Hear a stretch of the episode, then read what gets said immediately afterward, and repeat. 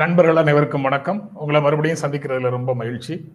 இன்று இந்த நிகழ்ச்சியில் என்னோட உரையாட இருப்பவர் யூடியூப் ப்ரூட்டஸ் மைனர் வீரமணி அவர்கள். வணக்கம் வணக்கம் மைனர். சார் வணக்கம் சார். ரொம்ப மகிழ்ச்சி. காலையிலேயே உங்களோடு உரையாட வாய்ப்பு கிடைத்தமைக்கு. ரொம்ப மகிழ்ச்சி சார் எனக்கும். ஆனா உங்களோட பேச வருவதற்கு கொஞ்சம் காலதாமதம் ஆயிடுச்சு.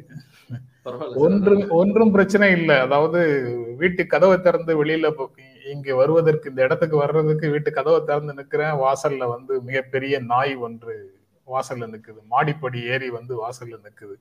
அதை ரைடு ரைடு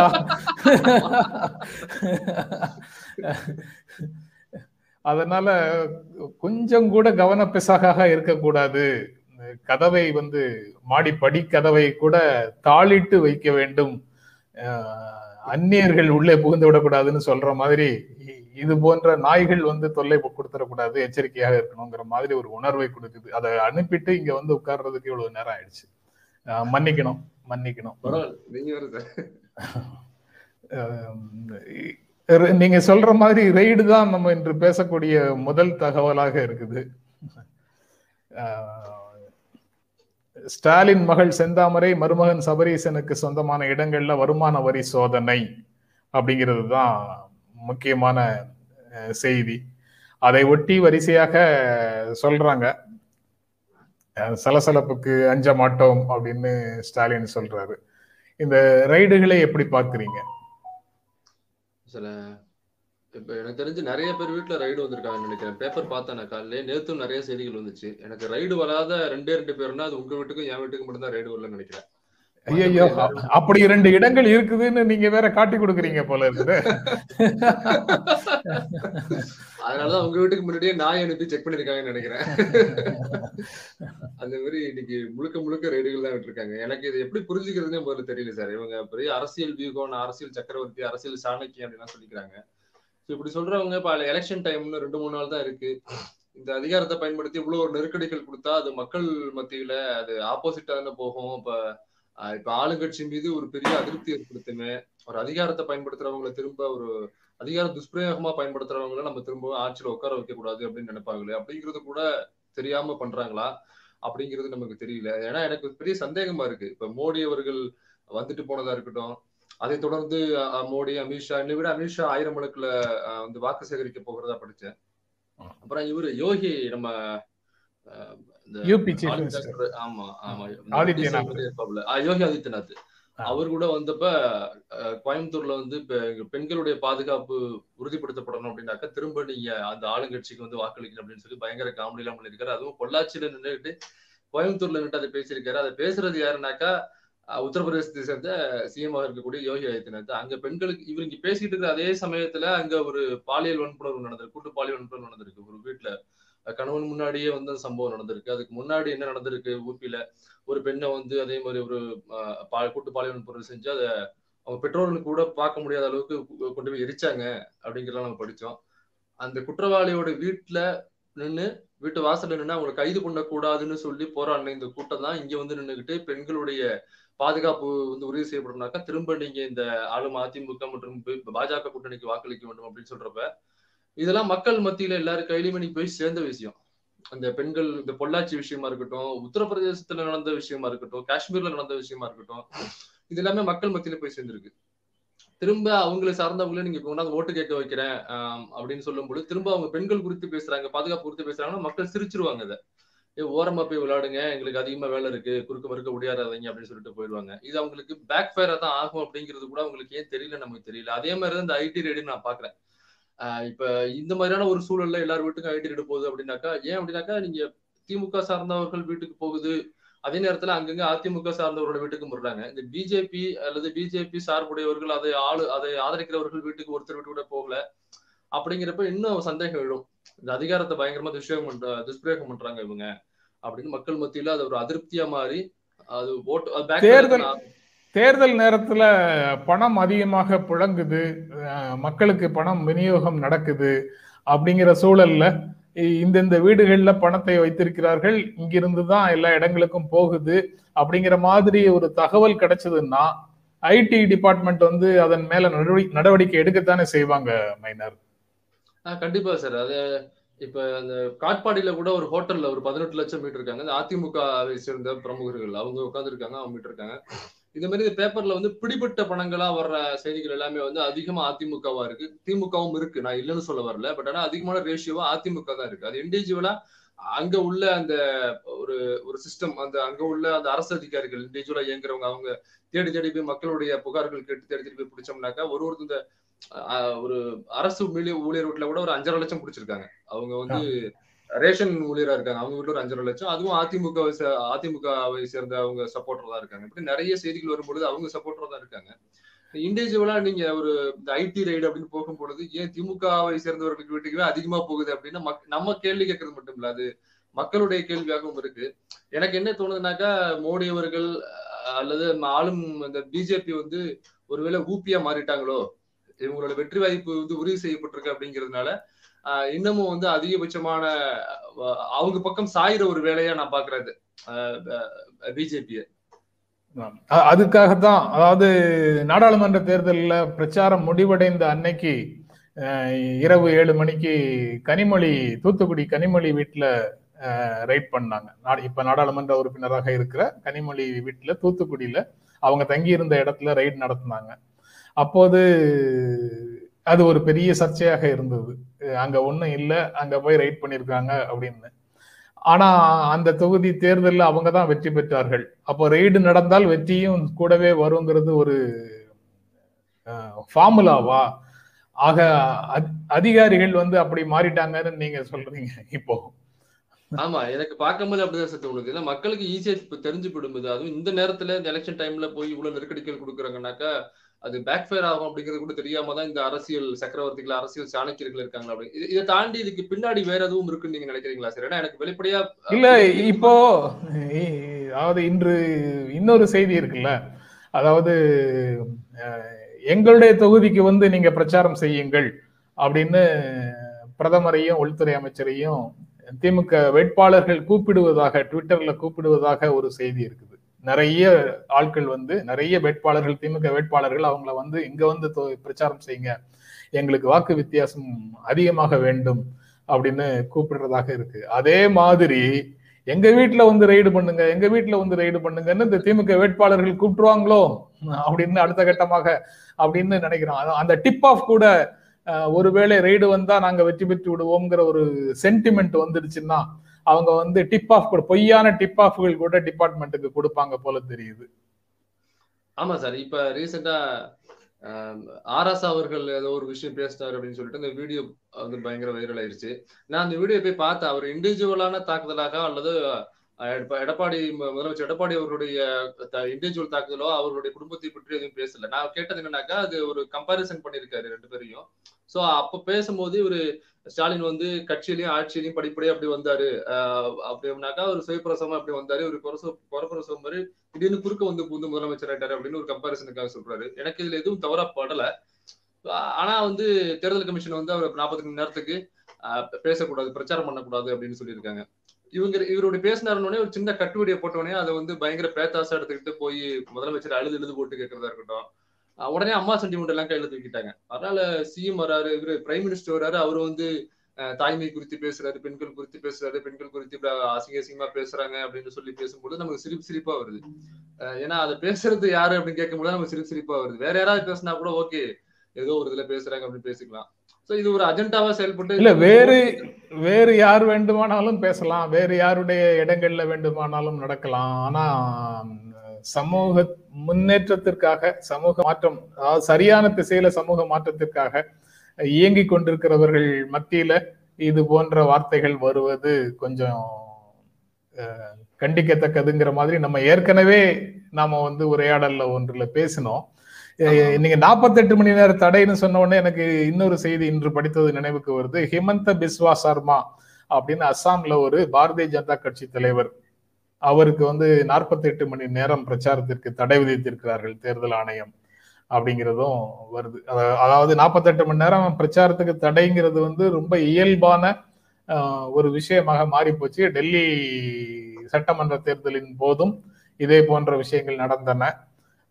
அப்படிங்கிறத பார்க்க முடியுது. அப்புறம் எனக்கு அந்த இடத்துல ஒரு கேள்வி வருது சார். எங்க ஏடிஎம்கே சேர்ந்த நிறைய பேரோட பிரச்சாரங்கள் இன்னைக்கு வீடியோ பயங்கர வைரலா இருக்கு ரொம்ப தரக்குறைவான வார்த்தைகளை பயன்படுத்துறாங்க. ரொம்ப கீழ்த்தரமான வார்த்தைகளை ஈஸியா பயன்படுத்துறாங்க. அதெல்லாம் பரவுது. அப்புறம் மதம் சார்ந்த பிரச்சனைகள் அது ஏடிஎம்கே பிரச்சாரமா அல்லது ஆர்எஸ்எஸ் பிரச்சாரமானு தெரியல. துண்டை வச்சுதான் ஓகே இது ஏடிஎம்கே அப்படிங்கிற ஒரு இதை நம்ம கண்டுபிடிக்க முடியும் முன்னாடி அப்படி இல்ல இப்பதான் அப்படி இருக்கு. முழுக்க முழுக்க சிறுபான்மையினருக்கு எதிரான பிரச்சாரத்தை பண்ணிக்கிட்டே இருக்காங்க. இந்துக்கள் இந்துக்கள்னு சொல்லி நம்மளாம் இந்துக்கள் இஸ்லாமிய நம்ம உள்ளோடக்கூடாது நம்ம வந்து இந்துக்கள் தான் அந்த நாட்டை ஆளணும். இந்த தொகுதியில வந்து நம்ம இந்துக்கள் தான் வரணும். இஸ்லாமியில் உள்ளோட்டோம்னா நம்மளுடைய இது பாதிக்கப்படும். சொல்லும் போது என்னடா ஆர்எஸ்எஸ் காரர் வந்து பிரச்சாரம் பண்ணிட்டு இருக்காரு அப்படின்னு பார்க்க போனா அவர் ஏடிஎம்கே துண்டு போட்டிருக்காரு. ஸோ இவங்க மேல ஏன் ஏன் தேர்தல் ஆணையம் வந்து பாய மாட்டேங்குது அப்படிங்கிறத நமக்கு கேள்வியா இருக்கு. அது ஒருவேளை மத ரீதியாக பேசுறது வந்து வாக்குகளை கொடுக்கும் அப்படின்னு அவங்க நம்புறாங்களோ என்னவோ. அப்படி இல்லைங்கிறத மக்கள் வந்து ப்ரூவ் பண்ணினாங்கன்னா அதுக்கப்புறம் அந்த ஒத்திகளுக்குள்ள அந்த ஒத்திகளுக்கு அவங்க பலியாக மாட்டாங்க அப்படின்னு நினைக்கிறேன். அப்புறம் செந்தில் பாலாஜி வீட்லயும் வருமான வரி சோதனை. அது ஏற்கனவே வருமான வரி சோதனையை பற்றி நம்ம பேசினோம். செந்தில் பாலாஜி வீட்லயும் வருமான வரி சோதனைங்கிறது ஒரு செய்தி. இன்னொரு எம்பி வீட்லயும் செய்தி. வருமான வரிங்கிறது வருமான வரி சோதனைங்கிறது செய்தி. இப்போ ஸ்டாலின் வந்து இப்ப நம்ம பேசுனதை அவரும் சொல்லிட்டாரு. சோதனையை தொடர்ந்து நடத்துங்கள் அப்போதுதான் திமுக இன்னும் வலுப்பெறும் அப்படின்னு ஸ்டாலின் சொல்றாரு. நீங்க எப்படி பாக்குறீங்க? இதுல ஜெகத் கஸ்பர் ஒரு இன்டர்வியூல பேசும்போது சொல்லியிருந்தாரு. அரவக்குறிச்சியில மட்டும் அரவக்குறிச்சி தான் நினைக்கிறேன். அண்ணாமலை அவர்கள் நிற்கிற தொகுதி பிஜேபி அரவக்குறிச்சி நினைக்கிறேன். அங்க மட்டும் அது அது மட்டும் வந்து பிஜேபி ஜெயிக்கணும் அப்படிங்கிற மாதிரியான ஒரு ஒரு அஜெண்டாக்குள்ள வந்து டிஎம்கே போயிருச்சோ ஒரு உடன்படிக்கைக்குள்ள போயிருச்சோ ஏன்னா ஏற்கனவே சந்திப்பு எல்லாம் நடந்திருக்குமோங்கிற சந்தேகம் எழுது அப்படின்னு சொல்லி ஜெகத் கஸ்பர் சொல்லியிருந்தாரு. நம்ம இந்த ஐடி ரேடியும் இதையும் பொருத்தி பார்க்க வேண்டிய சூழலா இருக்கு. ஒரு சந்தேகம் தான் வேற ஒண்ணும் இல்ல. ஒருவேளை இந்த இதெல்லாம் போயிட்டு அவங்க முழுக்க முழுக்க இருபது வேட்பாளர்களும் ஜெயிக்க வச்சாங்கனாக்கா மக்கள் கொதிச்சு வந்துருவாங்க. அப்ப ரிசல்ட் படி நம்ம ஒரு பிஜேபி வேட்பாளர் அல்லது இரண்டு பிஜேபி வேட்பாளர் மட்டும் ஜெயிக்கிறது ஜெயிக்கிறதுக்கு நீங்க கொஞ்சம் ஒத்துழைப்பு கொடுங்க. அப்படி இல்லைனாக்கா அந்த ஐடி நாங்க இன்னும் வலுப்படுத்துவோம் அப்படின்னு சொல்லி ஏதோ மிரட்டல்கள் இந்த அதிகார துஷ்பிரயோகத்துக்காக இப்படி ஒரு மிரட்டல்கள் போகுதோ அப்படின்னு நாம இதை கனெக்ட் பண்ணி பார்க்க வேண்டிய கட்டாயமா இருக்கு சார் நான் இல்ல இது எல்லாம் வந்து ஒரு அனுமானத்தின் அடிப்படையில குற்றச்சாட்டு. இந்த குற்றச்சாட்டை வந்து தெரிந்து செய்யறாங்களா தெரியாம செய்யறாங்களாங்கிறதும் தெரியல. அப்படி சமரசங்களுக்கு அதாவது ஐடி டிபார்ட்மெண்ட்ல இருந்து இப்படி ஒரு டீலுக்கு வருவாங்களா? அல்லது அந்த டீலுக்கு வந்தா திராவிட முன்னேற்ற கழகம் அந்த டீலுக்கு சமரசம் ஆகுமா அப்படிங்கிற பல கேள்விகள் அதற்குள்ள வருது. இருந்தாலும் தேர்தல் நேரத்துல எப்படி காதல்லையும் போர்லையும் எல்லாமே நியாயம்தான்னு சொல்றாங்களோ அதே மாதிரி தேர்தல் நேரத்துல இது போன்று வரக்கூடிய அனைத்து செய்திகளையும் அல்லது அனைத்து கதைகளையும் நம்ப வேண்டிய சூழல் இருக்கு. ஏன்னா இதெல்லாம் நடக்காதுன்னு சொல்றதுக்கான மன தைரியமும் கடந்த கால அனுபவமும் நம்ம கிட்ட இல்லாததுனால இது எல்லாமே இருக்குமோ இருக்குமோன்னு சந்தேகப்பட்டே பார்க்க வேண்டிய ஒரு சூழல்ல நாம இருக்கிறோம். ஸ்டாலின் வந்து இன்னொரு கேள்வி கேட்கிறாரு ரொம்ப ரொம்ப டேரிங்கான கேள்வியாக இருக்கு. எல்லா இடத்துலயும் வதந்திகளை அல்லது உங்களுக்கு கிடைக்கக்கூடிய டிப் ஆஃப் ஐ தகவலை நம்பி நீங்க ரெய்ட் நடத்துறீங்க ரொம்ப மகிழ்ச்சி. இதே மாதிரி பிரதமர் வரக்கூடிய விமானத்துல சோதனை இடுவதற்கு ஐடி டிபார்ட்மெண்ட்டுக்கு தைரியம் இருக்குதா?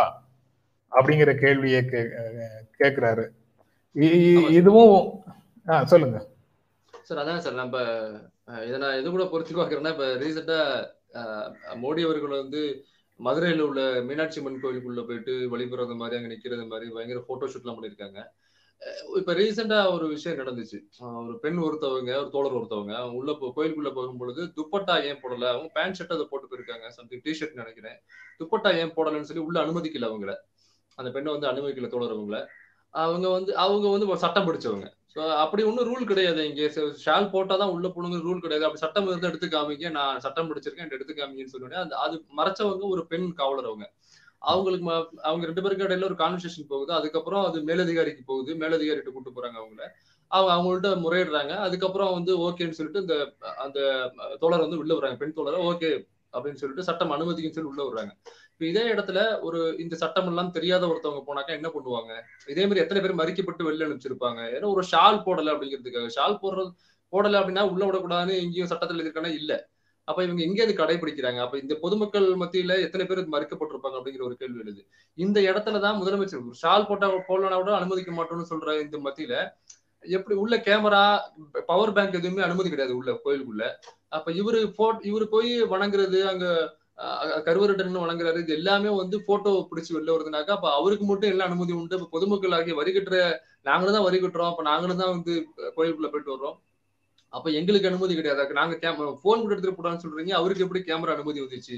அப்ப எல்லா விதிமுறைகளையும் மீறுகிற ஒரு விதிமுறை வந்து பிரைம் மினிஸ்டருக்கு இருக்கா? அப்படிங்கிற கேள்வி எழுது சார் சோ இதே மாதிரி தான் ஸ்டாலின் அவர்கள் கேட்ட கேள்வி நான் பாக்குறேன் எல்லார் வீட்டுக்கும் போறீங்க அப்ப மோடி அவர்களை செக் பண்ண மாட்டேங்கிறீங்க அப்ப அவருடைய விமானத்தை செக் பண்ற தகுதி நீங்க ஏன் பயப்படுறீங்க அப்படிங்கிற கேள்வி நம்ம இதோட பொருத்தி பார்க்கணும். எல்லா இடத்துலயும் விதியை மீறுற ஒரு சூழலா இருக்கு சார் இது. அதாவது முதலமைச்சர் பயணிக்கக்கூடிய ஹெலிகாப்டராக இருக்கலாம் அல்லது பிரதமரே பயணிக்கக்கூடிய விமானமாக இருக்கலாம். சுதந்திரமாக செயல்படக்கூடிய அதிகாரிகள் அவர்களையும் சோதனைக்கு உட்படுத்தும் ஒரு நல்ல எதிர்கால எதிர்காலத்தை நோக்கி நாம போக வேண்டும்னு இந்த கேள்வி வந்து நமக்கு உணர்த்துது. யாருமே இங்கு விதிவிலக்கு இல்லை. சட்டத்தின் முன் அனைவரும் சமம் அப்படின்னு நம்ம கிட்ட சொல்ற மாதிரி அதெல்லாம் வெறும் சினிமா வாசனமாக இல்லாம நடைமுறையில அது எல்லாம் செயல்படுத்தக்கூடிய ஒரு ஒரு காலத்தை விரைவில் நம்ம பார்க்கணும். ஆனா ஃபர்ஸ்ட் அமங் த ஈக்குவல்னு அதாவது சட்டம் ஒரு பக்கம் இருக்கும் நடைமுறை ஒரு பக்கமாக இருக்குது. ஃபர்ஸ்ட் அமங் த ஈக்குவல்னு நம்ம மனசை வந்து வேறு விதமாக தயார் செய்து தானே வச்சிருக்கிறோம். எல்லாரும் சமம் தான் ஆனா அதுல ஒருவர் வந்து கூடுதல் சமம் அப்படிங்கிற மாதிரியான சூழல் தானே இருக்குது. ஆமா சார் அப்படிதான் சார் இருக்கு. அது அது மாறும் தான் நம்ம நினைக்கிறேன் சார். அடுத்ததாக உள்ள செய்தி திமுகவும் காங்கிரசும் மக்களை ஏமாற்றும் கட்சிகள் அப்படின்னு மதுரையில நரேந்திர மோடி பேசும்போது சொல்லியிருக்கிறாரு. திமுகவும் காங்கிரஸ் மக்களை ஏமாற்றும் கட்சிகள்னு சொல்றாரு. கூடவே மதுரை வீரன் படத்தை யாராலும் மறக்க முடியாது அப்படின்னு சொல்றாரு. மதுரையில பேசுறதுனால மதுரை வீரன் படத்தை யாராலும் மறக்க முடியாதுன்னு சொல்றாரு. ஒருவேளை காஞ்சிபுரம் தொகுதிக்கு எந்த பக்கத்துல பிரச்சாரத்துக்கு வந்தா காஞ்சி தலைவன் படத்தை யாராலும் மறக்க முடியாதுன்னு சொல்லுவாரா அப்படிங்கிறது தெரியல எனக்கு. நீங்க எப்படி பார்க்கறீங்க அத?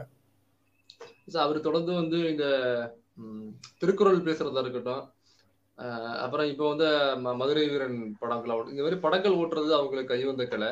சரி மதுரை மதுரை வீரன் படங்களை பாக்குறது இருக்கட்டும் மதுரையில எய்ம்ஸ் ஒண்ணு கட்டுறதுக்கு ஒரு பிளான் பண்ணீங்களே என்ன வச்சுனா ஒரே ஒரு செங்கல் மட்டும் தான் நட்டு வச்சிருக்காங்க. இப்ப உதயநிதி ஸ்டாலின் கூட எங்க போனாலும் செங்கலை தூக்கிட்டு போயிருக்காரு நான் எய்ம்ஸ் மருத்துவமனை தூக்கிட்டு வந்தேன் அப்படிங்கிறது பெரிய ட்ரெண்ட் இருக்கு அவங்க மதுரை மீது அவ்வளவு அக்கறை கொண்டவங்களா இருந்தாங்கன்னா எய்ம்ஸ் மருத்துவமனை கட்டி தான் அவங்க நிரூபிக்கணுமே தவிர மதுரை மதுரை எய்ம்ஸை பத்தி கிண்டலாகவும் கேலியாகவும் பேசாதீர்கள். மிக விரைவில் மிகச்சிறப்பானதொரு மது மருத்துவமனையை மதுரையில் எய்ம்ஸ் மருத்துவமனையை கட்டி முடிப்போம் அப்படிங்கிறதையும் நேற்று பேசும்போது சொல்லியிருக்கிறார். அதான் சார். அதை கட்டி முடிச்சதுக்கு அப்புறம் தான் நம்ம அதை பேசாம இருக்க முடியும். கட்டி அதனால மதுரை வீரன் படத்தை பத்தி பேசி மதுரை மக்களை ஏமாத்தலாம் அப்படிங்கிறதான தவிர நீங்க மதுரை எய்ம்ஸ் கட்டுறதுக்கான திட்டங்களை பேசியிருந்தா ஓகே பரவாயில்ல. இது நாங்க பண்ண போறோம் அதை பண்ண போறோம் அப்படின்னு பேசியிருந்தோம் அதே மாதிரி திருக்குறளை பத்தி பேசுறாரு தமிழை பத்தி பேசுறாரு.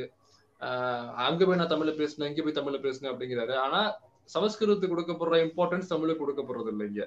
அவங்க ஒரு அறிக்கையை இங்க அனுப்பிச்சா கூட டெல்லியில இருந்து வரும்போது இங்க உள்ள நம்ம தமிழ்நாட்டை சேர்ந்த எம்பிக்களுக்கு உத்தரவா இருக்கட்டும் ஆர்டரா இருக்கட்டும் எதுவா இருந்தாலும் வரும்பொழுது ஹிந்தியில வருது. இப்ப ரீசெண்டா மதுரை மதுரை எம்பி சிபிஎம் சேர்ந்த தொடர் இவரு எழுத்தாளர் சூவே விட திருப்பி அனுப்பிச்சிருந்தாரு. ஆமா சூவே விட திருப்பி அனுப்பிச்சிருந்தாரு ஹிந்தியில வர்றத.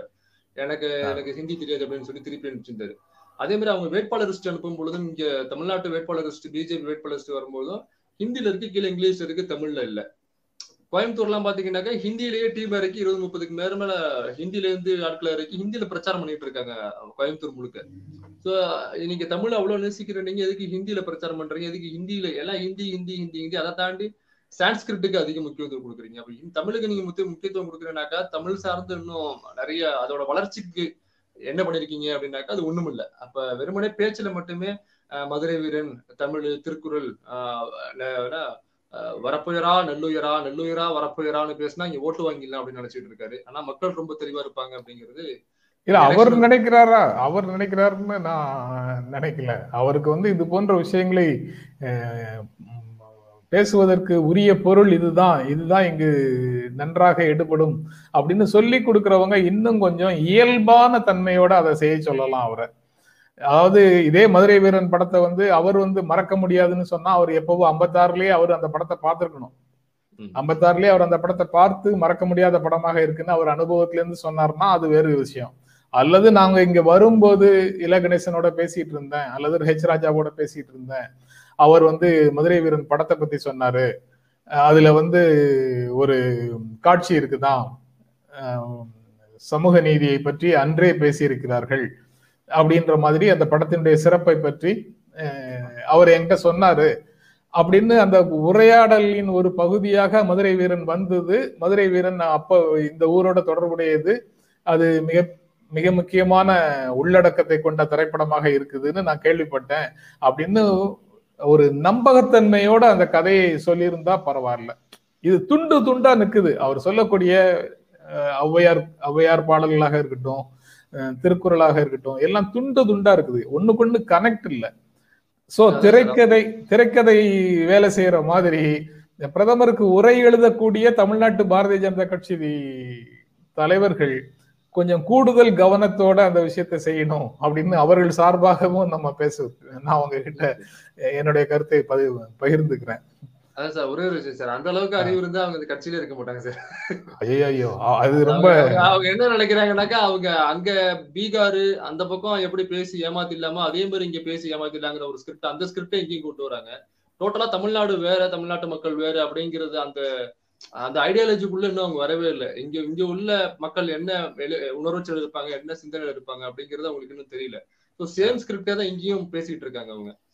இதே மாதிரி திருவள்ளுவர் இது நீங்க நீங்க சொல்றது நீங்க சொல்றத வந்து புரிஞ்சுக்க முடியுது. ஏன்னா ஒரே நாடு ஒரே விதமான அணுகுமுறை அப்படிங்கிறத வந்து தேர்தல் பிரச்சாரத்திலையும் பயன்படுத்துகிறார்கள் அப்படின்னு புரிஞ்சுக்கிறேன். அது அதை தாண்டி இதுக்கு வேற ஒரு காரணம் இருக்க முடியாது அப்படின்னு தான் தோன்றுகிறது. நீங்க எதையும் சொல்லணுமா? அடுத்த செய்திக்கு போலாமா? திருவள்ளுவர் குறித்து திருவள்ளுவர் குறித்து பேசினாங்க. அதிகமா பேசிக்கிட்டும் இருக்காங்க திருவள்ளுவர் திருவள்ளுவர் திருவள்ளுவர்னு. ஆனா இன்னொரு பக்கம் திருவள்ளுவருக்கு சாயம் அடிச்சு குடுமி வச்சு நூல் போடுற வேலைகளும் ஒரு பக்கம் நடந்துகிட்டு இருக்கு. அது தொடர்ந்து அவங்க பண்ணிக்கிட்டே இருக்காங்க ஒரு பாடத்திட்டத்துல. அதை தாண்டி திருவள்ளுவரோட சிலை அங்க கொண்டு போன கொண்டு போன சிலை என்ன பண்ணிருக்காங்கன்னா அவங்க குப்பத்தட்டி ஓரமா வீசி வச்சிருக்காங்க. எங்கேயோ ஒரு ஒரு குடோன் ஓரமா ஒரு குப்பைகள் சூழ்ந்து கிடக்குற அந்த பகுதியில தான் இன்னைக்கு திருவள்ளுவரோட சிலை போய் கிடக்கு. இதுதான் அவங்க வந்து திருவள்ளுவரை மதிக்கிற லட்சணம். சரி. அஸ்ஸாம்ல பாரதிய ஜனதா கட்சி வேட்பாளருடைய கார்ல இவிஎம் மிஷின் இருந்ததாக ஒரு செய்தி. இது வந்து ரொம்ப ரொம்ப ரொம்ப அதிர்ச்சியும் கவலையும் தரக்கூடிய செய்தி. அது என்னதான் நடைமுறையில் இப்படி நடந்ததுன்னு சால்ஜாப்புகள்லாம் சொன்னாலும் விளக்கங்கள் சொன்னாலும் அடிப்படையில் இது வந்து என்ன நடந்தாலும் யாரும் ஒன்றும் கண்டுக்க மாட்டாங்கங்கிற உணர்வு தான் அதிகாரிகள் இடத்துல இருக்குதோ அப்படின்னு நினைக்க தோன்றுகிறது. நீங்க எப்படி பாக்குறீங்க இதை பார்க்கும்போது ரொம்ப பயமாக இருந்தது சார். ஒருவேளை இது அஹ், தமிழ்நாட்டை தாண்டி நம்மளோட நம்ம எங்கேயும் யோசிக்க முடியாது. அதை நம்ம படிக்கலாம் வேணா கருத்து இருக்கலாம். இது தமிழ்நாட்டுக்குள்ள நடக்க விடாம இருக்கணும் அப்படிங்கிறது நம்மளோட பயமா இருக்கு. ஒருவேளை தமிழ்நாட்டுக்குள்ளேயும் இந்த மாதிரி நடந்துருச்சுன்னா என்ன பண்றது? அப்ப மக்களுடைய ஏன்னா எப்போ ஒரு சரியான தலைவர் நீங்க கூடாதுன்னா மக்களுடைய முடிவு சரியான மக்கள் போட்ட ஓட்டு சரியான எண்ணிக்கையில சரியாக முடிவெடுக்கப்பட்டு சரியான எண்ணிக்கையில அது ரிசல்ட் வரும் பொழுதுதான் மக்களுடைய எண்ணங்களை பிரதிபலிக்குமே தவிர போன எலெக்ஷன்ல நம்ம நிறைய பார்த்தோம். வெளி வெளிமாநிலங்கள் என்ன பண்றாங்கன்னாக்கா மக்கள் உள்ள வரும் பொழுது அப்படியே கையை பிடிச்சு கூட்டு கொண்டு போய் அவங்களே அழுத்தி விட்டு அனுப்புறாங்க. அதுல நிறைய வீடியோக்கள் பார்த்தோம். அதே மாதிரி இந்த பொட்டி வந்து இந்த எலெக்ஷன் பேலட் வந்து நிறைய இந்த வாக்கு போட்டிகள் ஹோட்டல்ல இருந்துச்சு பைக்ல எடுத்துட்டு போனது நிறைய சில கட்சியினுடைய வேட்பாளர்கள் வீட்டுல இருந்தது அதெல்லாம் நிறைய பார்த்தோம். அது பார்க்கும்போது எனக்கு ரொம்ப அச்சமா இருக்கு. இது அப்ப மறுபடியும் வந்து இதே மாதிரியான சூழல் இங்க வந்துருமோ அப்படிங்கிற ஒரு அச்சம் இது பார்க்கும் பொழுது தானாவே எழுது சார். எங்கேயோ போக வேண்டிய தேர்தல் இது இவிஎம் எங்கேயோ போக வேண்டிய மின்னணு வாக்குப்பதிவு எந்திரங்கள் வந்து போன தேர்தல்ல நாடாளுமன்ற தேர்தல்ல தேனி தேனி பக்கமாக வந்து சென்றது அப்படின்னு ஒரு செய்தி வந்தது ஒரு சர்ச்சையாச்சு. அதுக்கப்புறம் அதை பற்றி யாரும் பேசல. தயாரிக்கக்கூடிய இடங்கள்ல இருந்து போகிற மிஷின் வந்து டெஸ்டினேஷன் போய் சேரும்போது எண்ணிக்கையில குறைகிறதுன்னு ஒரு செய்தியை துண்டு துண்டாக எங்கெங்கெல்லாமோ துண்டு துண்டாக இது போன்ற செய்திகள் வருது. ஆனா முழுமையாக எல்லா புள்ளிகளையும் இணைத்து பார்க்க முடியல. அதற்கான தயார் நிலையில நாம இல்லையா? இல்ல அப்படிலாம் ஒண்ணுமே கிடையாது. எல்லாமே துண்டு துண்டாக இருக்கக்கூடிய செய்திகள் தானாங்கிறது உறுதியாக தெரியல. எனக்கு இதுல இன்னொரு விஷயம் இருக்கு சார். நம்ம பேப்பர்ல படிக்கிற செய்திகள் மட்டும்தான் இது அதாவது பேப்பர்ல படிக்கிறதுனா அது பிடிபட்டு அது இஷ்யூ ஆகி அது மட்டும் தான் பேப்பர்ல வரும். அதுவும் இதெல்லாம் பிடிபட்டு வந்த விஷயங்கள் ஏகப்பட்ட ஃபில்டருக்கு இடையில தான் அது செய்தியாவே ஆகும். ஒருவேளை அதிகார மட்டங்கள் தலையிட்டு செய்தியாக கூடாது மக்கள் மத்தியில போய் சேரக்கூடாதுன்னு மறைச்சதுன்னா அது வராது. அப்ப. இதெல்லாம் தாண்டி வர்ற ஒரு ரெண்டு மூணு செய்திகள் மட்டும் தான் நம்மளோட பார்வைக்கு வருது. அப்ப வராமல் பிடிபடாமல் எவ்வளவு விஷயங்கள் நடக்கும்ல அது இன்னும் அச்சத்தை நமக்கு ஏற்படுத்து ஏற்படுத்துது. இப்ப நம்ம கண்ணு தெரியாம ஒருவேளை ஏதாவது நடந்துருமோ அப்படின்னு. சரி. இறுதியான செய்தி அரவக்குறிச்சி தொகுதி பாஜக வேட்பாளர் அண்ணாமலை மேல மூணு பிரிவுகளின் கீழ் வழக்கு பதிவு. அவர் வந்து செந்தில் பாலாஜி தொடர்பாக பேசிய விஷயத்துக்கு அப்படின்னு ஒரு செய்தி இருக்கு. அதை நீங்க எப்படி பார்க்குறீங்க? ஏற்கனவே அவர்களுடைய தொகுதியில உண்டான பிரச்சனைகள் பற்றி நம்ம நீங்க பேசுனீங்க. இந்த செய்தியை எப்படி பார்க்கறீங்க? அது தொடர்பாக அதிகாரிகளும் சஸ்பெண்ட் ஆயிருக்கிறாங்கங்கிற செய்தியும் இருக்கு. சார் அதான் இப்ப ஆர்எஸ் அவர்கள் பேசுனதும் இவரு பேசினதும் நம்ம கம்பேர் பண்ணி பார்த்தோம்னாக்க ஆர்எஸ் அவர்கள் பேசுனது இதோ கொஞ்சம் வார்த்தைகள் கொஞ்சம் தடிமனான வார்த்தைகள் அப்படின்னு கூட நம்ம ஒரு சின்னதாக குற்றம் சாட்டலாம் பாயிண்ட் பண்ணலாம். ஆனா உள்நோக்கமா வந்து அவங்கள தனிப்பட்ட முறையில காயப்படுத்தணும் அப்படின்னோ அல்லது அவங்கள ஆஹ் இந்த மாதிரி அடிப்பேன் உதப்பேங்கிற வன்முறையோ அந்த வார்த்தைகள் இல்லை. ஏதோ ஒரு உணர்ச்சியில ஒரு ஒன்று ரெண்டு வார்த்தைகள் தடித்த வார்த்தைகள் வந்திருக்கலாம் மேபி ஆனா இங்க பாத்தீங்கன்னா முழுக்க முழுக்க வன்மமான வார்த்தைகள் திட்டமிடப்பட்ட அந்த அந்த சில நேரங்கள்ல சில அந்த கொலை சம்பவங்களை கூட சொல்லுவாங்க. உள்நோக்கம் இல்லாம எதர்ச்சியா நடந்தது அப்படின்னாக்கா அதுக்கு தண்டனை குறை அப்படின்னு சொல்லுவாங்க. உள்நோக்கம் திட்டமிட்டு பண்ற கொலைக்கு தான் வந்து அதிகபட்ச தண்டனை கிடைக்கும் அப்படின்னு சொல்லுவாங்க. அதே மாதிரி இவர் பேசுனதுல திட்டமிட்டு ஒரு ஒரு ஒரு வன் ஒரு வன்முறையான ஒரு சிந்தனை தான் தெரிஞ்சிச்சு. ஏதோ போற போக்குல என்னோட வாயில வந்து தடித்த வார்த்தைகள் அப்படின்னு சொல்ல முடியாது. திட்டமிட்டு அவர் பேசுறாரு ஒரு ஹீரோயிசமா நான் வந்து கர்நாடகாவில் எனக்கு வேற முகம் இருக்கு. நான் வந்து அங்க மாணிக்கம் இங்கதான் பாட்ஷா அப்படிங்கிற மாதிரி பஞ்சடேலாக்கெல்லாம் வந்து பேசிட்டு இருந்தார். அடிச்சு பல்லுகள்லாம் உடைச்சிருவான் அப்படின்னு சொல்லும் பொழுது ஒருவேளை ஒரு அதிகாரம் இல்ல இப்ப ஒரு ஒரு ஜோக்கரா ஒரு காமெடி பீஸா தான் அவர் நம்ம பாத்துக்கிட்டு இருக்கோம்.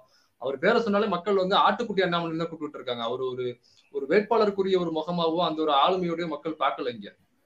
இப்படி இருக்கிற நேரத்திலேயே வந்து நான் அடிச்சிருவேன் பல்ல உடைச்சிருவேன் பேத்துருவேன் எனக்கு வேற முகம் இருக்கு அப்படின்னாக்கா அப்ப ஒருவேளை ஒரு அதிகாரத்துக்கு வந்துட்டாங்க அல்லது இந்த கட்சி அதிகாரத்துக்கு வந்துருச்சு அல்லது இந்த கூட்டணிகள் அதிகார அதிகாரத்துக்கு வந்துருச்சுனாக்கா எப்படிலாம் துஷ்பிரயோகம் பண்ணுவாங்க யாரெல்லாம் தூக்கி போட்டு மிதிப்பாங்க அப்ப எதிர்த்து ஒரு விமர்சனம் கூட நம்ம பண்ண முடியாதோ அப்படிங்கிற பயம் ஆட்டோமேட்டிக்கா எனக்குள்ள தானா எழுந்திருது இந்த அப்ப எனக்குள்ள ஒரு பயம் வருது அப்ப இவங்க இவங்களை உள்ள விடக்கூடாது அப்படிங்கிற பயம் வருது. சோ இது வந்து ஒரு திட்டமிட்ட ஒரு விஷயமா தான் சார் நான் பாக்குறேன். எதிர் விளைவுகளை தான் உருவாக்கும் அப்படின்னு பாக்குறீங்க. ஆமா கண்டிப்பா சார். ஆனா கோயம்புத்தூர்ல கோயம்புத்தூர்ல நடந்த கோயம்புத்தூர்ல நடந்த சம்பவங்களையும் நம்ம பார்க்க வேண்டியது இருக்கு. யோகி ஆதித்யநாத் வரும்பொழுது அவ்வளவு பெரிய பேரை நடத்துறாங்க அவ்வளவு குறிப்பா இஸ்லாமியர்கள் வாழ்ற பகுதியில அவ்வளவு பிரச்சனை அவ்வளவு பிரச்சனை பண்ணிருக்காங்க கலவரங்கள் பண்ணிருக்காங்க. ஒரு கல்லை எடுத்து ஒருத்தர் ஒருத்தர் விட்டுறாரு. இந்த கடையில கடையை நோக்கி விட்டுறாரு. அங்க நிக்கிற ஆட்கள் மேல போய் ஒரு கல்லு ஒரு எய்ம்ஸுக்கு கட்டுற கல்லு மாதிரி இருக்கு. அந்த எய்ம்ஸ் மருத்துவமனை கையில தூக்கி அடிக்கிறாரு. ஒருத்தர் தலையில போய் அடிக்கிறாங்க. அது வீடியோவாவே இருக்கு. அது வீடியோல அந்த ஆள் பதிவாயிருக்காரு ஒரு விட்டேறது காவல்துறை பக்கத்துல இருக்காங்க. இவ்வளவு பெரிய கலவரம் நடக்குது. அரசு பேருந்தை மறிச்சு அவ்வளோ அவ்வளவு கலவரம் பண்ணியிருக்காங்க. அந்த சாலையோர கடைகள் எல்லாம் பிரிச்சு போட்டு ஏக அது வந்து ஒரு பார்க்கும்போது ஒரு மாப் மென்டாலிட்டியில ஏதோ ஒரு இந்த மனித சிந்தனைகளுக்கு மனித அறிவுக்கு அப்பாற்பட்ட ஏதோ வேற்று கிரக வாசிகள் உள்ள வந்துட்டாங்க போல. ஒரு கலவரம் பெரிய பயங்கர இந்த ஸ்டார் வார்ஸ்ன்ற படம் இருக்கும். அதுல பாத்தீங்கன்னா ஜாம்பிஸ் மாதிரி இருப்பாங்க. அந்த மாதிரி தெரிஞ்சிச்சு எனக்கு அவங்களை பார்க்கும் பொழுது. மனிதர்கள் தானே அவங்க? ஏன் இப்படி இருக்காங்க? அப்படிங்கிற மாதிரி தெரிஞ்சிச்சு. அப்ப இதையும் இதையும் நம்ம கனெக்ட் பண்ணி பார்க்க வேண்டியது இருக்கு. அப்ப இந்த கட்சியை சேர்ந்தவங்க எல்லாருமே இப்படிதான் இருப்பாங்களோ? அப்ப இவங்களோட ஐடியாலஜி தானோ? அப்ப இவங்க வந்து அப்படிதான் பண்ணுவாங்களோ? அதே மாதிரிதான் நமக்கு தோணுது. சோ அதனால பெரிய பயமா இருக்கு. இவங்க பேசும் பொழுது இப்படிலாம் பேசும் பொழுது. கொள்கை உறுதி அர்ப்பணிப்போடு கூடிய செயல்பாடு அது எல்லாம் தான் அப்படி ஒரு எமோஷனலான ஒரு சித்திரத்தை எமோஷனலாக அவங்க அந்த முழக்கங்களை எழுப்புறாங்க ஊர்வலத்தில் போறாங்க. அவர்களுடைய தலைவர்களை எவ்வளவு தூரம் மதிக்கிறாங்க? அது எல்லாம் வந்து உங்களுக்கு வேறு விதமான ஒரு சித்திரத்தை கொடுக்குதோ அப்படின்னு இல்ல சார் நம்ம நிறைய இந்த மாதிரி பார்த்திருக்கோம். ஆஹ் கம்யூனிஸ்ட் தோழர்கள் நிறைய ஆர்ப்பாட்டங்கள் போராட்டங்கள் பண்ணுவாங்க. அதுலயும் நம்ம கலந்துருக்கேன் எல்லாம் பார்த்திருக்கோம். அதுல எல்லாம் இந்த மாதிரி வன்முறைகள் நடக்கிறது இல்ல அதை தாண்டி வேற திராவிட இயக்கங்கள் சார்ந்த நிறைய பேரணிகள் நடக்கும் ஆர்ப்பாட்டங்கள் நடக்கும். அதுவும் அதுலயும் இந்த மாதிரியான கலவரங்கள் பொதுமக்களை நோக்கி தாக்குதலாகவோ சிறுபான்மையினர் நோக்கி தாக்குதலாகவோ இண்டிவிஜுவலா நடந்தது கிடையாது. அவங்களுடைய கோஷங்கள் ரொம்ப ஆக்ரோஷமா இருக்கும். ஆனா அந்த தெருவோரமா உள்ள கடையை எடுத்து இப்படி உடைக்கிறதோ குறிப்பா இந்த கல் எடுத்து விட்டுறதோ அதுவும் குறிப்பா இஸ்லாமிய கடைகள் நோக்கி கல் எடுத்து விட்டுறது அங்க உள்ள பிரியாணி அண்டாக்களை திருடுவதோ இந்த மாதிரி சம்பவங்கள் நடக்கிறதா எனக்கு தெரியல. ஏன்னா நான் எல்லா இந்த மாதிரி விஷயங்கள் நான் கலந்துருக்கேன். அந்த மாதிரி நடந்ததா எனக்கு தெரியல. இதுல மட்டும் குறிப்பா நடக்குது அப்படின்னாக்கா நமக்கு ஏன்னா மற்ற மாநிலங்கள் இவங்க ஆளுகிற மாநிலங்களையும் இதே விஷயங்கள் நடக்குது. அப்ப இது வந்து சாதாரணமா ஏதோ ஒரு போற போக்கில் நடக்கிறது கிடையாது. வெரி பிளான்டு இவங்களுக்கு உள்ள ஊட்ட போடுறதே இப்படிதான் போல் இருக்கு.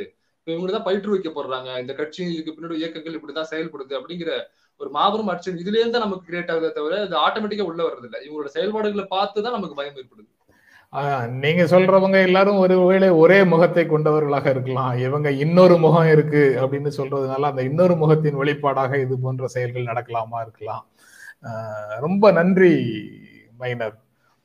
இந்த நிகழ்ச்சியில கலந்து கொண்டு உங்களுடைய கருத்துக்களை பகிர்ந்து கொண்டதற்கு எங்கள் நெஞ்சார்ந்த நன்றி. அது போக இன்று பகல் பதினோரு மணிக்கு நாம சேர்ந்து உரையாடிய ஒரு நிகழ்ச்சியையும் நாம பொதுவாக யூடியூப்ல பகிர்ந்து கொள்வதற்கு என்ற முடிவில் இருக்கிறோம்.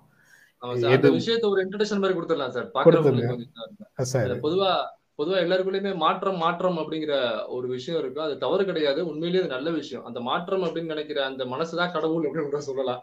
அந்த மாற்றம் நினைக்கிறதுனாலதான் வந்து தொடர்ந்து ஒரு கட்சி ஆட்சி செய்யாம மாறி மாறி ஆட்சி செய்கிற அந்த சூழல் ஏற்படுத்துது. அப்படின்னாக்கா பரம்பரையா நான் திமுக பரம்பரையா அதிமுக பரம்பரையா காங்கிரஸ் பரம்பரையா பிஜேபின்னு சொல்ற யாரும் மாத்தி ஓட்டு போட மாட்டாங்க. இந்த மாற்றம் நினைக்கிறவங்க தான் மாத்தி ஓட்டு போடுவாங்க. ஆனா உண்மையிலேயே மாற்று எது? அப்படின்னு தெரியாம நிறைய பேர் என்ன பண்றாங்கனாக்கா ஒரு கட்சிக்கு இன்னொரு கட்சி மாற்று அப்படின்னு நினைக்கிறாங்க அல்லது ஒரு நபருக்கு இன்னொரு நபர் மாற்று அப்படின்னு நினைக்கிறாங்க. அது இல்ல உண்மையிலேயே மாற்று என்ன? அப்படிங்கிற அந்த உண்மையான மாற்றத்தை பத்தி ஒரு ஒரு ஒரு முயற்சி ஒரு கூட்டு முயற்சியாக ஜென்ராம் சார் அப்புறம் செந்தில் வேலுன்னு யூட்டன் அஜின் கார்த்திகன் அப்புறம் நாம எல்லாம் பங்கு பெற்று ஒரு ஒரு டிஸ்கஷன் ஒரு ஒரு ஆஃப் அன் பண்ணிருக்கோம் இது இது கண்டிப்பா இந்த வீடியோ பதினோரு மணிக்கு இந்த எல்லா சேனல்லையுமே அதாவது யூடியூப் கூட்டஸ் ஜென்ரான் சார் மீடியா அப்புறம் தமிழ் கேள்வி யூட்டனு அரண்சை இந்த அஞ்சு சேனல்லையும் ஒரே நேரத்துல இன்னைக்கு காலையில பதினோரு மணிக்கு ரிலீஸ் பண்றோம். இது பாருங்க கண்டிப்பா மாற்றம் அப்படின்னா என்ன அப்படிங்கிறது ரொம்ப கிளியரா இருக்கும். இந்த கட்சிக்கு ஓட்டு போடும் அந்த கட்சிக்கு ஓட்டு போடணும் உள்ள உண்மையிலேயே சத்தியமா அது இருக்காது. மாற்றம்னா என்ன அப்படிங்கிற ஒரு ஓவரால் ஒரு ஒரு பார்வை இருக்கும். கண்டிப்பா பாருங்க உங்களுக்கு கண்டிப்பா பயனுள்ளதா இருக்கும். சரி இந்த பதினாறு வயது நிலைங்கிற திரைப்படத்துல கமலஹாசனுக்கு ஒரு சீன் கமலஹாசன் சீன் ஒன்று இருக்கு. நான் தான் கோபாலகிருஷ்ணன் சொல்லிட்டு தெரியுறேன். ஆனா எல்லாரும் என்ன சப்பானின்னு தான் கூப்பிடுறாங்க அப்படின்னு அந்த டயலாக் இருக்கும். அந்த டயலாக் படத்துல இருக்கிற டயலாக நான் அப்படியே சொல்றேன். அதனால இந்த மாதிரி சொற்களை பயன்படுத்தலாமான்னு யாரும் என் மேல கோவப்பட்டுறாதீங்க. இல்ல சார் நாற்பத்தெட்டு மணி நேரத்துக்கு நீங்க வீடியோ போடக்கூடாதுன்னு அந்த அந்த அந்த மாதிரி நீங்க வந்து யாருக்கு ஓட்டு போட சொல்லி நான் சொல்லல சொல்லலன்னு சொல்றீங்க. ஆனா எல்லாரும் வந்து இது நாலு பேரும் நேற்று நான் ப்ரமோ போட்ட உடனேயே எல்லாரும் வந்து திமுக சொம்புகள் நாலு பேரு. அப்படின்னு சொல்றாங்க. யாரோ ஒரு சில நண்பர்கள் இதுல ஜென்சா ஜென்ராம் மட்டும் விதிவிலக்கு அவரை விட்டுருங்க மீதி எல்லாரும் தான் திமுக சொம்புன்னு சொல்றாங்க. மாத்தி மாத்தி இந்த இதே கருத்தை தான் சொல்லிட்டு இருக்கிறாங்க. நீங்க ஒவ்வொரு முறையும் பேசி முடிச்சதுக்கு அப்புறம் உங்களுடைய நெஞ்சை கிழிச்சு காட்டலன்னா நீங்க வந்து நீங்க வந்து நம்ம என்ன பேசுறீங்கிறத நம்ப முடியாது அப்படிங்கிற நிலைமையாகத்தான் இருக்குது. ஒரு ஒரு முறையும் நம்ம அனுமாரம் வர வேண்டிய கட்டாயத்துக்கு தள்ளப்பட்டிருக்கு ஆமா. ரொம்ப நன்றி மைனர்.